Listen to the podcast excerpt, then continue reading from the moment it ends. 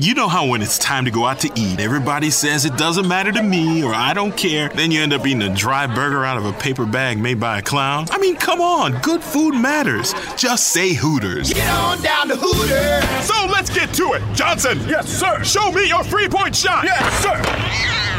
Damn, I really like that cat. Get breakfast at Burger King. Two fresh made sausage, egg, and cheese biscuits for $2. I can taste them now. I know deep down that most pro football players are big sissies. I know that the big secret to the crying game is that it was a crappy movie. And look at you, behind the wheel of one bad ride. The car that says, I made it, a Benz. So you're doing the daily grind when all of a sudden you smell coffee breath that would kill Juan Valdez. You don't even have dog biscuits hanging around.